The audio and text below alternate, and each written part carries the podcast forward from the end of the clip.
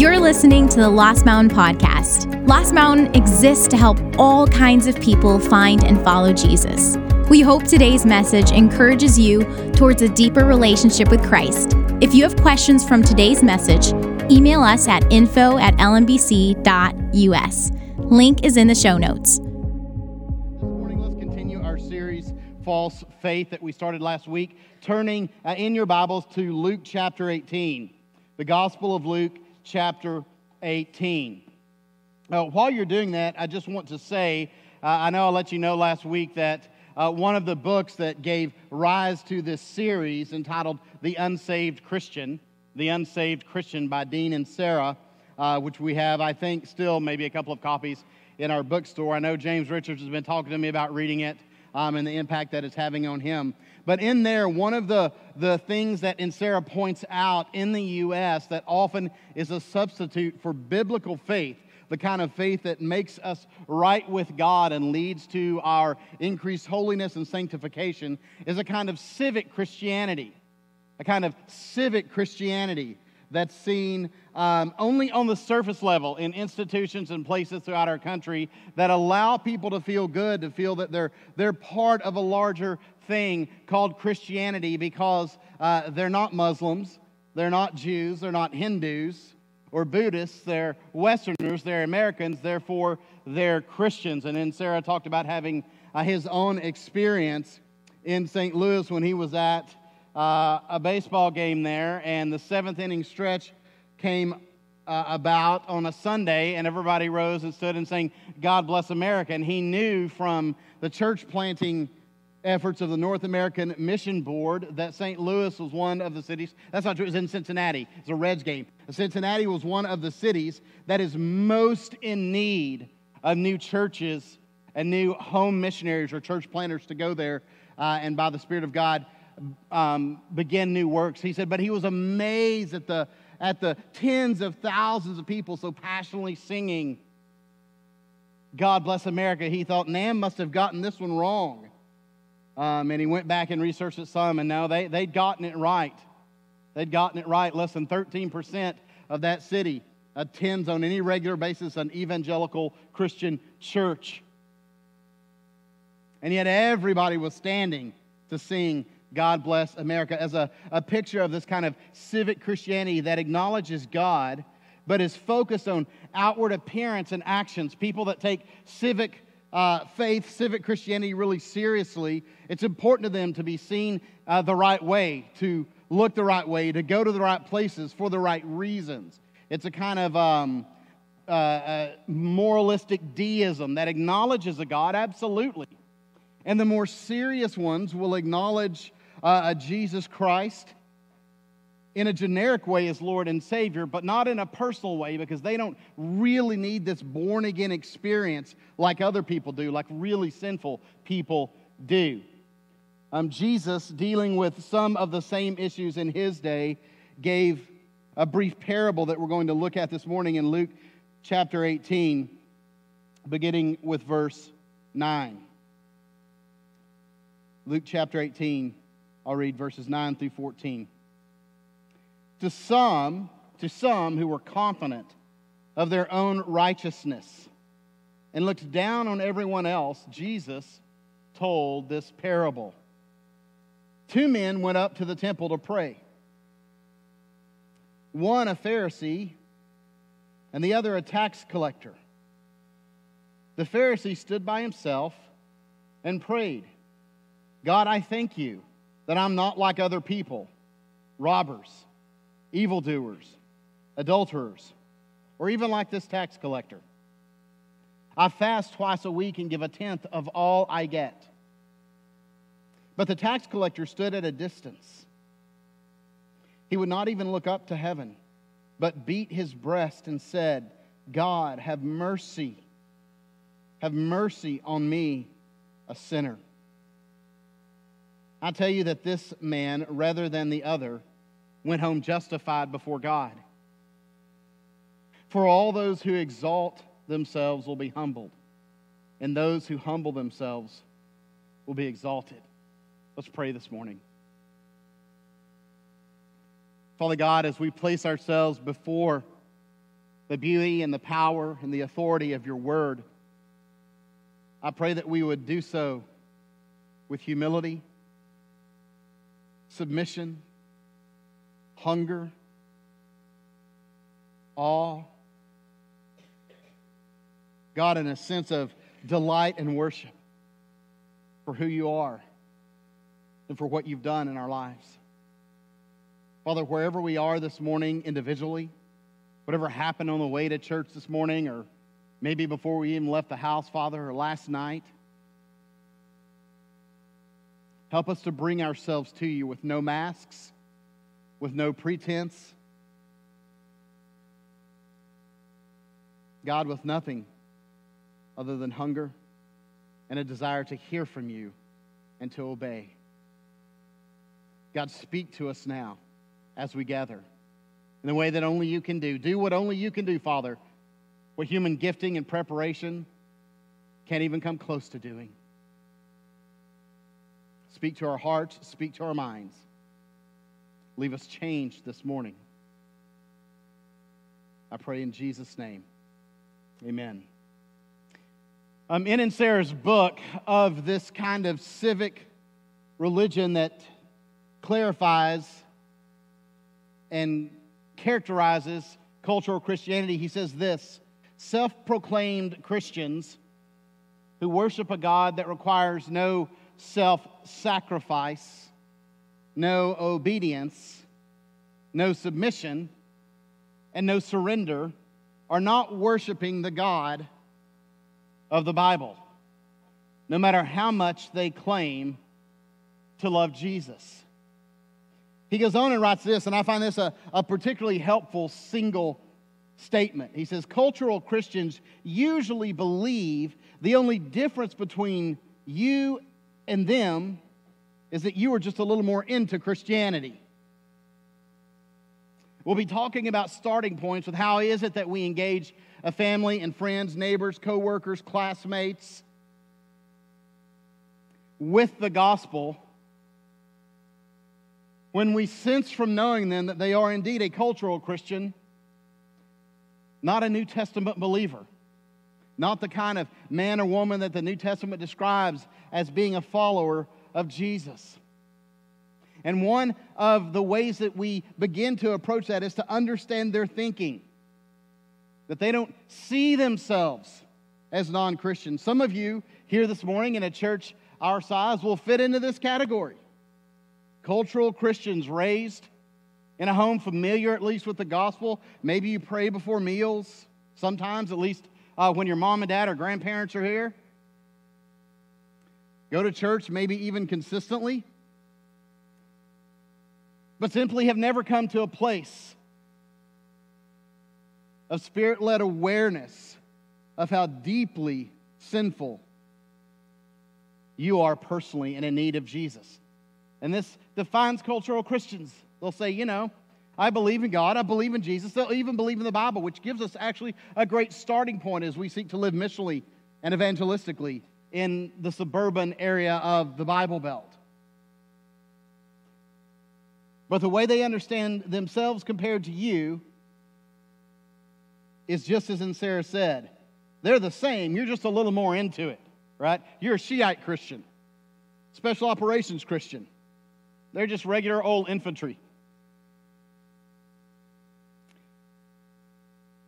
What we find in this story with Jesus is that there's often a chasm, not a minor difference, a great unbridgeable canyon between those who know and are aware of the depth of their own sin and those who are not. And this morning we'll kind of organize our look at, at this parable in Luke 18 around three things. It basically is a tale of two men, two prayers, and two destinies. Let's look at the two men. We find out in verse 10 that two men went up, that's just geographically up, the temple was on a high place, went up to pray one a Pharisee and the other a tax collector. Probably these were at the normal times of prayer at 9 a.m. and 3 p.m. during the, the routine Jewish day. And don't think of them going up to prayer in kind of a silent, private, personal way that you and I often think of of prayer. This is a very public practice with prayer said out loud. They're going up, and we know already by, by Luke's setup in verse 9 that Jesus is telling this story to a group who are confident of their own righteousness and look down on everyone else. Those two things usually go together, don't they? Someone who's confident of their own righteousness often looks down on others. Since Jake mentioned The Office, I'll not be outdone. There's a great two part episode in uh, the sixth season of The Office where Jim and Pam are getting married. It's a destination wedding, like so many do today. And as the families are coming in, they're being introduced to, to Pam's grandmother, who's very self righteous and delighted to look down on everyone. And someone leans in and says, Where is your grandmother? And she says, She's right over there. She's the lady with no smile lines. And after meeting Jim and his family, she is sitting at the table, and Pam goes over to talk to her, says, Hi, Grandma. And she says, Hello. She says, You know, I wasn't sure about you and Jim with your side of the family, but seeing you guys together, you're just perfect. And she says, Ah, Grandma, no one's perfect. And the grandma says, If I believe that, I wouldn't want to live in this world. The self righteous often look down on everyone else. You've got a Pharisee and a tax collector. Many of you are familiar with this, some of you are not, and some of us might just need a refresher. But Pharisee has a negative connotation to us in our day. Jesus started that. That was not true in his day. Pharisees were highly religious, highly focused, highly devoted laymen in Jewish religious culture and world. They were sticklers to the letter of the law much of which they'd helped create, not the law itself, but all the fleshing out of it. And what it meant to do this and to not do that. They were admired, they were viewed as better than the average faithful Jews by other Jews and by themselves. Uh, I heard a, a preacher the other day talking about how, you know, Pharisees get a bad rap in our day, but they were really sincere in what they did. And I, I was thinking, and I was thinking, yeah, you may be right. And I thought, no, they get a bad rap because Jesus gave them a bad rap. Because Jesus made them the point of caution and instruction in most of his stories, and he confronted them every chance he got. They displayed a false faith that was built on their own human goodness and religious works. How do you see yourself this morning? This is a danger that lurks at the doorstep of all of us. And the longer we've been in church, the more this danger lurks at our door. To view ourselves by our intentions and others by their actions. To look down on those who do this or who do that, who vote this way or maybe vote that way who don't have the initiative that we have.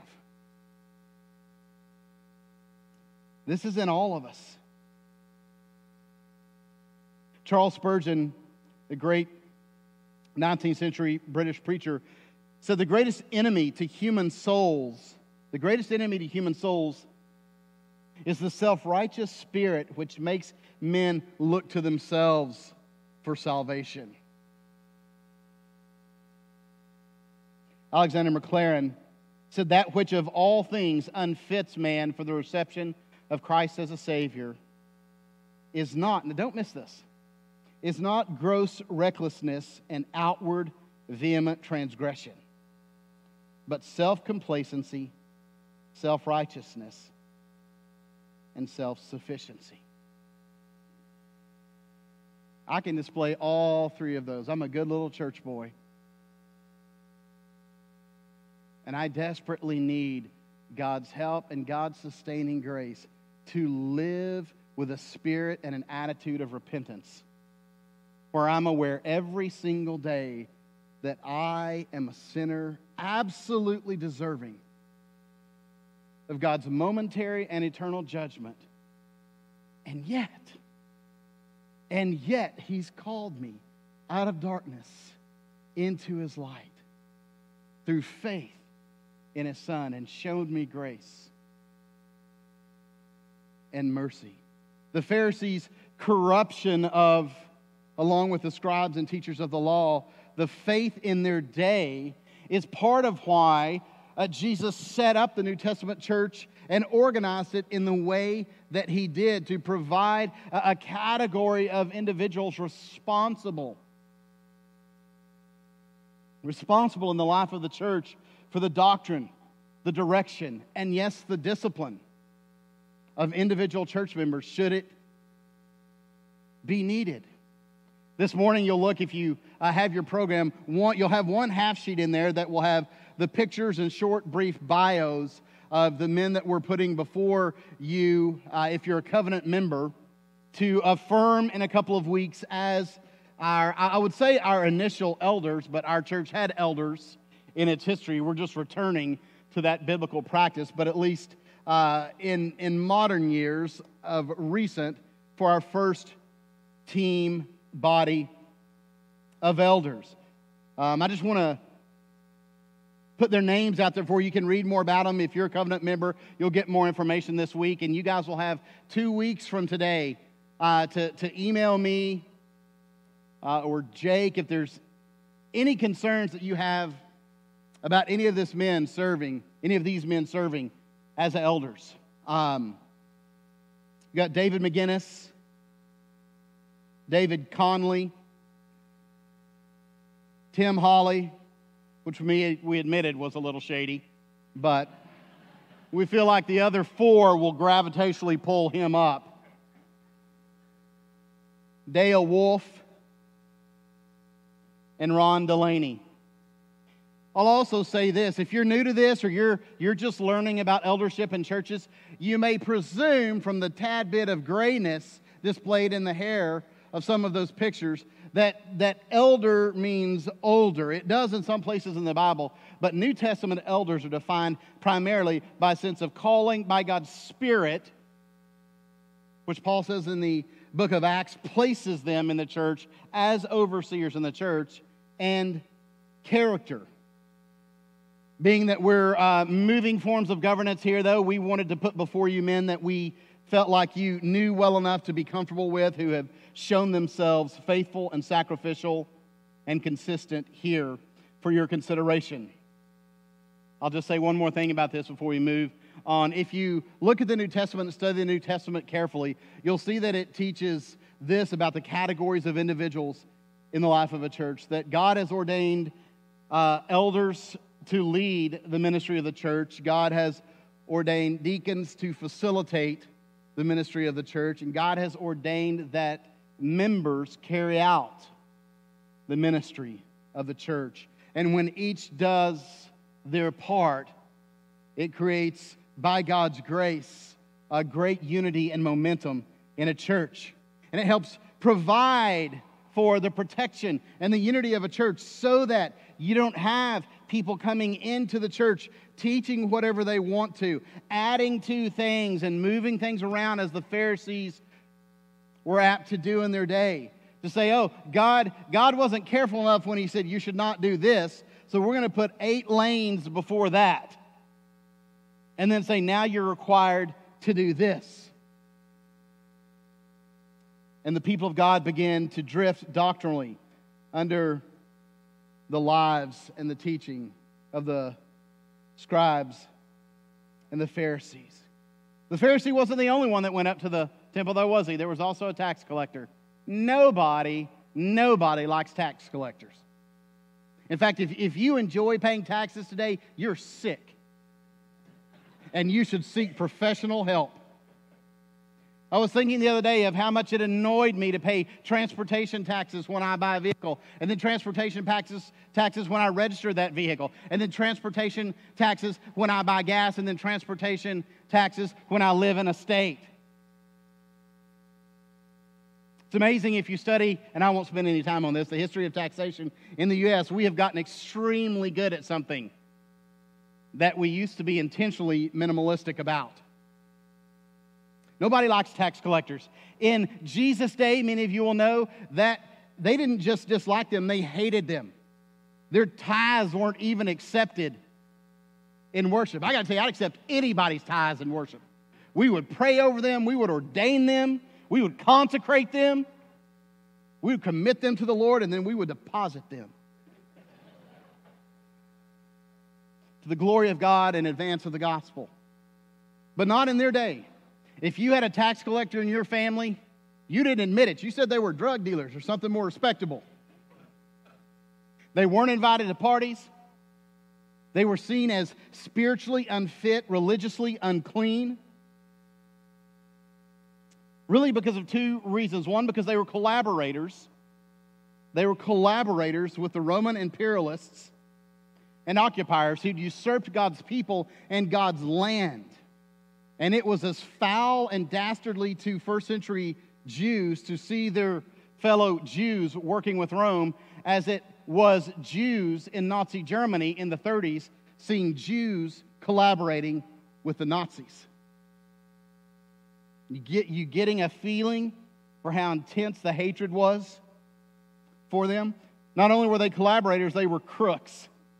They didn't just take money from the people to give to Rome, but they oppressed and swindled and cheated themselves as well. Because however much they get, and I know that many of you know this, however much they could tax you beyond what Rome required, they were allowed to keep. So they would push that as far as it could go without creating a revolt. If they created a revolt, Rome's going to come in and squash it and take them out of their position.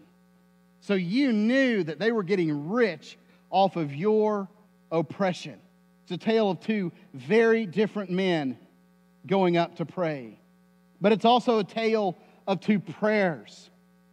Of two prayers. Look at the first, let's look at the first verses 11 and 12 that are recorded from the Pharisee. The Pharisee stood by himself. Now, he stood by himself likely for a different reason than the tax collector. He stood by himself because he, he sensed that he was superior to those around him. He didn't want to be corrupted by the average people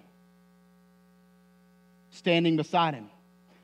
He stood by himself.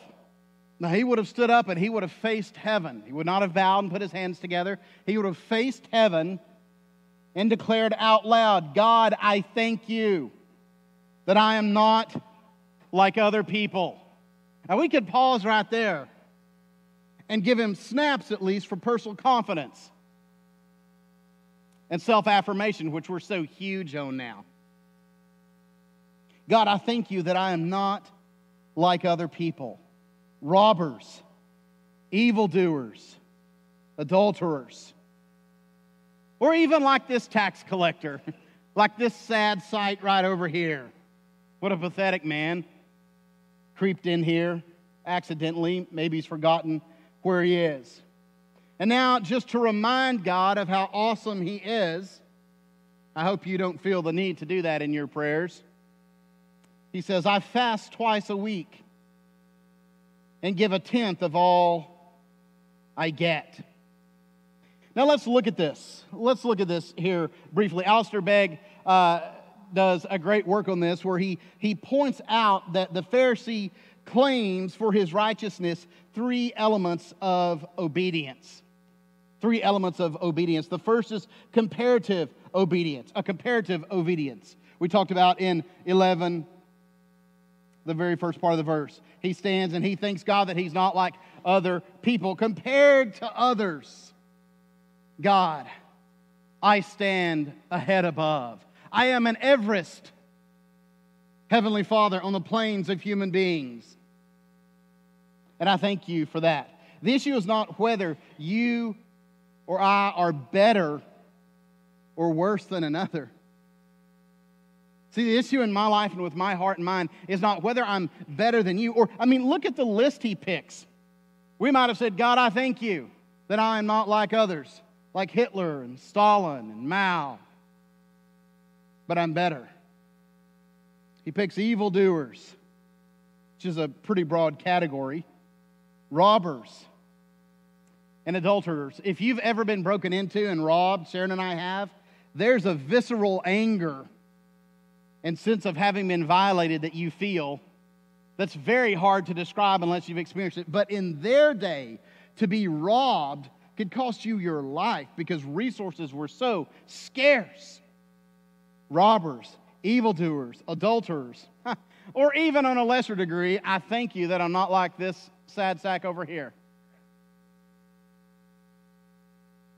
The issue in my life, friends, is not whether I'm better or worse than you or someone else, but who I am before the gaze of God. And that is the issue in your life. Your neighbor sitting beside you, your spouse sitting beside you, is not your gauge. The holiness and beauty and wonder and glory and righteousness and purity of God Almighty seen clearly in Jesus Christ is the only gauge for your life and mine. Comparative obedience is a losing game. Because as good as you are, if you want to play this game, someone's better. Are they not? You're, a, you're an all star varsity player in high school, somebody who just gets by in college and is laughed out of tryouts in professional ball. Comparative obedience. He also cites a, a negative obedience. He, he comforts himself as he compares himself to these other people by reminding himself of the sins he hasn't committed. God, I'm thankful that I haven't robbed anyone. I don't do acts of evil. I don't commit adultery, at least outwardly, physically. The danger in this church is that these kinds of things become a smokescreen for us.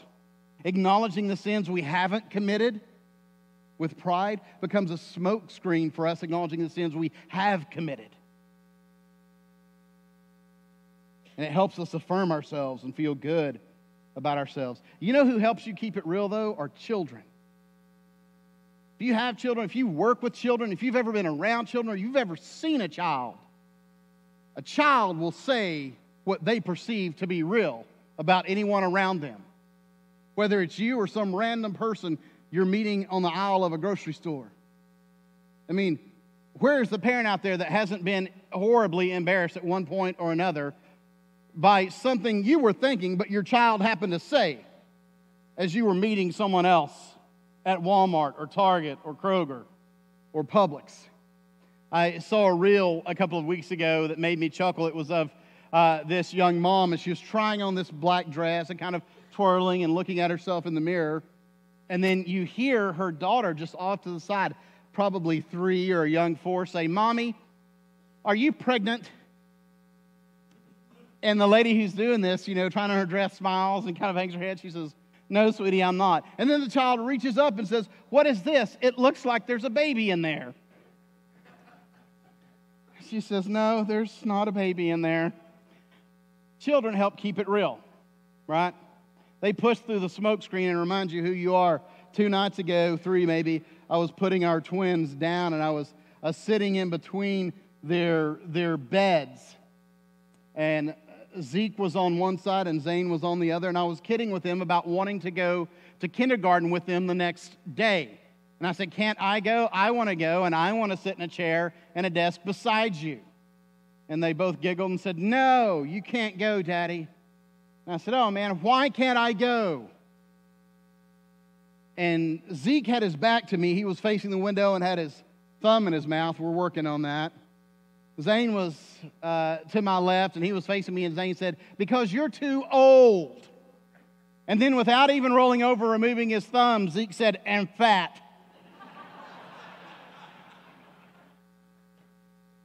So there it is comparative obedience, negative obedience. God, I thank you that I haven't done these things. And this makes me feel better about not actually having to confess the things I have done. And finally, there's a legalistic obedience in the way that the Pharisee prays.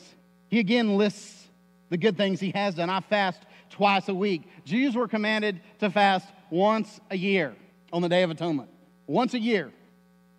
The Pharisee says, The Lord may not have known what he was doing there, so to display my goodness in the way that he sees it, I fast twice a week. and give a tenth of all I get. The word here is, is uh, kind of vanilla in English, the translation here from the Greek. But basically, what the Pharisee is saying is, I don't just tithe as I am commanded and instructed to do from my income, because the first tenth belongs to the Lord. If I keep that and I spend it on my vacation homes and my pool and my lawn care and my clothes and my fun, I am robbing from God and storing up just wrath with him. It belongs to him. He says, But I also tithe just in case on products I get, in case whoever was paid for them didn't tithe off of them.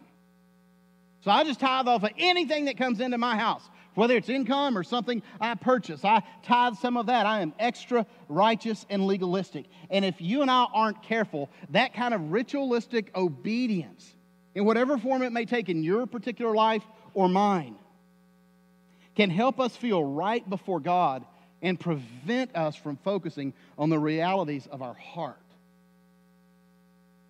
which is what God is always after. But God says, I know you do this, and you do this, and you do this, and you do this. But how's your heart? How's your heart toward me? How's your heart toward people? Is it soft and pliable? Is it humble and confessional? Do you understand your need for me, not once, but daily. The great English preacher R.C. Ryle said, We are all naturally self righteous. That's why a young child who you're teaching to use a spoon will scream mine at you when you attempt to remove something from their hand. We are all naturally self righteous. It is the family disease of all the children of Adam. From the highest to the lowest, we think more highly of ourselves than we ought to. We secretly flatter ourselves that we are not as bad as some and that we possess something worthy of the favor of God. This is the great central disease of cultural Christians in the Bible Belt a sense that they actually don't have to crawl in desperate need of forgiveness to Jesus. Ryle goes on and says, But let the eyes of our understanding be opened by the Holy Spirit, and we will no longer talk of our own goodness. Let us see what there is in our own hearts and what the holy law of God requires, and self conceit will die. Which brings us to the prayer of the tax collector. He stands at a distance in verse 13, likely quite uncomfortable being in a place where he knows he is not welcomed. And probably has rarely been. And as he stands there taking in the scene, Jesus tells us, and Luke records, he would not even look up to heaven. He didn't feel worthy to gaze up as the other Jews in prayer were doing, but beat his breast, which was a common practice of women at funerals and in other times of mourning, displaying a, a visible sense of deep, deep distress and mourning over who he is before God, and said, God, have mercy on me, a sinner. This is, this is the cry of every heart that's ever been redeemed. And it does not have to get fancier than that. You don't have to quote scripture back to God for Him to save you. If the cry of your heart is God, have mercy on me, a sinner. As you hear the gospel, the good news of what God has done in and through Jesus Christ, that is the cry of redemption that opens the kingdom of God to a sinner. A more close translation here is make atonement for me. God, make atonement for me, the sinner. The definite article is here, but it doesn't read well in English. Have mercy on me, the sinner. Have mercy on me, a sinner. But what he says here is the sinner. Maybe he understands himself as worse than anyone else standing in the temple courts that day. Maybe he understands himself as worse than anyone else he knows standing before God. God, make atonement for me, the sinner. You know what had happened here is exactly what Ryle's says. The eyes of his understanding had been opened by God's Spirit, and he could no longer talk of any personal goodness. He'd seen what was there in his own heart and what God actually requires, and any self conceit that might had lived at one time in this tax collector was gone. Has that happened to you? Has that happened to you? Have you understood the mercy of clarity pouring into your life by the goodness of God?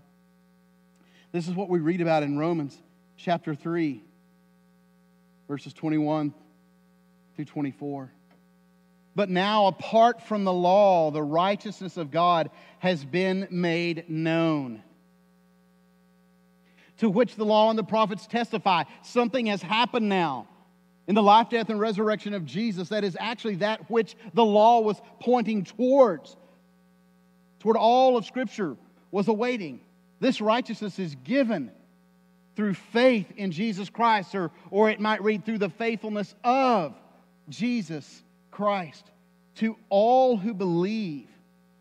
There's no difference between Jew and Gentile, man and woman, black and white, poor and rich, educated and uneducated.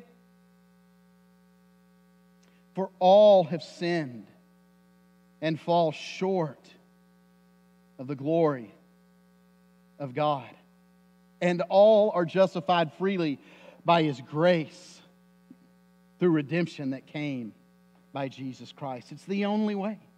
It's the only way. Do you know that? Has this ever happened to you?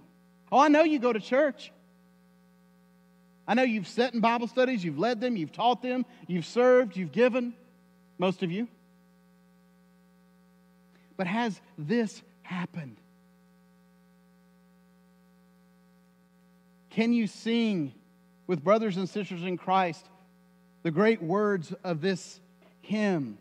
My soul, oh, the bliss of this glorious thought. My sin, oh, the bliss of this glorious thought. My sin, not in part, but the whole, is nailed to the cross, and I bear it no more.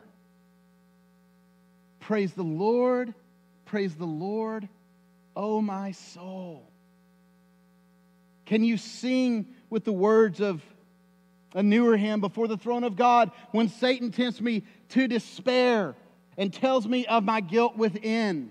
Upward I'll look and see him there who made an end to all my sin. Because the sinless Savior died, my sinful soul is counted free. For God the just is satisfied to look on him and pardon me. Do you know this is your reality today?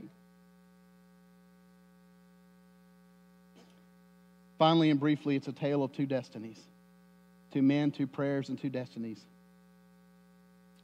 Verse 14 Jesus is the one who knows all and the one who will judge all. Says, I tell you that this man, this tax collector, rather than the other, went home justified before God. And don't read all of Paul, the Pauline theology in, into this, because this, this, this idea wasn't there yet. He had simply been brought into fellowship with God, reconciled, forgiven. For all those who exalt themselves will be humbled, and those who humble themselves will be exalted. Those who humble themselves will be exalted. Two different destinies. The one man left justified, the other one not. And he doesn't even know it, church. And this is the great danger. This is why we're in a series called False Faith, not No Faith. The Pharisee left feeling quite justified right before God. because he wasn't like other people. He wasn't as bad as some, and he was better than others. He did some religious things. Paul goes on in Romans chapter 6, beginning in verse 20, and says, When you were slaves to sin, you were free from the control of righteousness. You gave yourself fully to sin, enslaved actually by it. What benefit did you reap at that time from the things you are now ashamed of? Isn't that a powerful question? What did all your wild behavior bring to your life? Those acts that you're now ashamed of. Those things result in death. But now that you've been set free from sin and have become slaves to God, you're not just free to nothing, you're freed from slavery. See, this is the great truth this morning, church. You're either enslaved by sin or you're enslaved by our glorious God. But you're a slave to one or the other. Don't kid yourself. But now that you've been set free from sin, you've become slaves to God. The benefit you reap leads to holiness, not death. And the result is eternal life. For the wages of sin is death. No way around it. But the gift of God is eternal life in Christ Jesus, our Lord. When you look back at Luke 18, Luke gives one additional story briefly at the end here to help illustrate what is required to come to God. He tells this story, which really goes with what we've just read. People were also bringing babies to Jesus, verse 15, for him to place his hands on them. When the disciples saw this, they rebuked them. Little kids were getting in the way. But Jesus called the children to him and said, let the little children come to me. Let them come. And don't hinder them, for the kingdom of God belongs to such as these. Truly, I tell you, anyone who will not receive the kingdom of God like a little child will never enter it. Let me say this is, this is not a call to childish living, but to childlike faith childlike faith. As the band makes their way back up here and gets set up and begins to uh, prepare to lead us in a time of response and reflection. I just want to make sure that we're all clear. It's not the innocence of the children that Jesus is pointing to here. Simple, short observation will reveal to you that children are not innocent,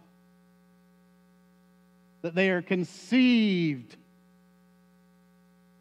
with sin woven into their fabric.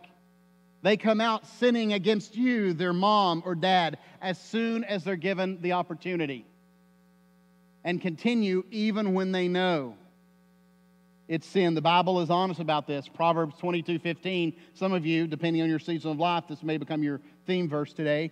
Folly is bound up in the heart of a child, but the rod of discipline or correction will drive it far away. It's not their innocence Jesus is pointing to, it's their utter helplessness.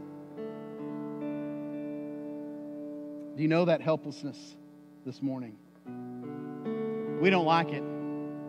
We're a people, a culture, a nation that's built on everything that's antithetical to helplessness and humility and meekness. Karl Barth, the great German theologian the 20th century, said this, and I find this so illuminating. We dislike hearing that we are saved by grace alone. We don't really appreciate that God doesn't owe us anything, that we are bound to live from His goodness alone, that we are left with nothing but the great humility of a child presented with many gifts. To put it bluntly, we do not like to believe. We would much rather do.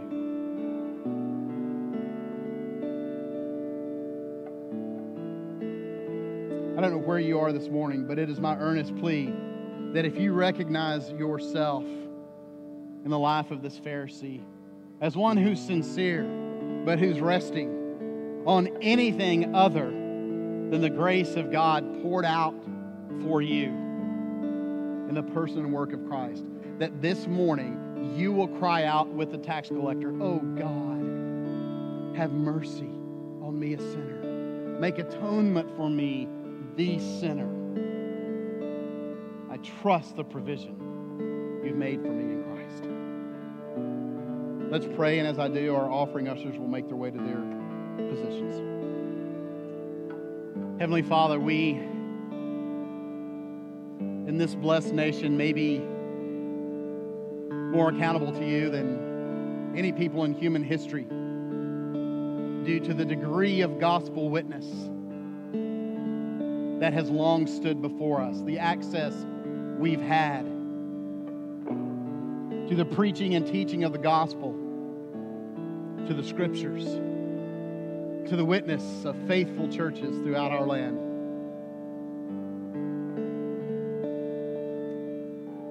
God, I pray this morning that if anyone in here is resting on anything other than you, that this would be the morning that changes. God, that in this sacred place at this holy time, by your Spirit, you would save the lost.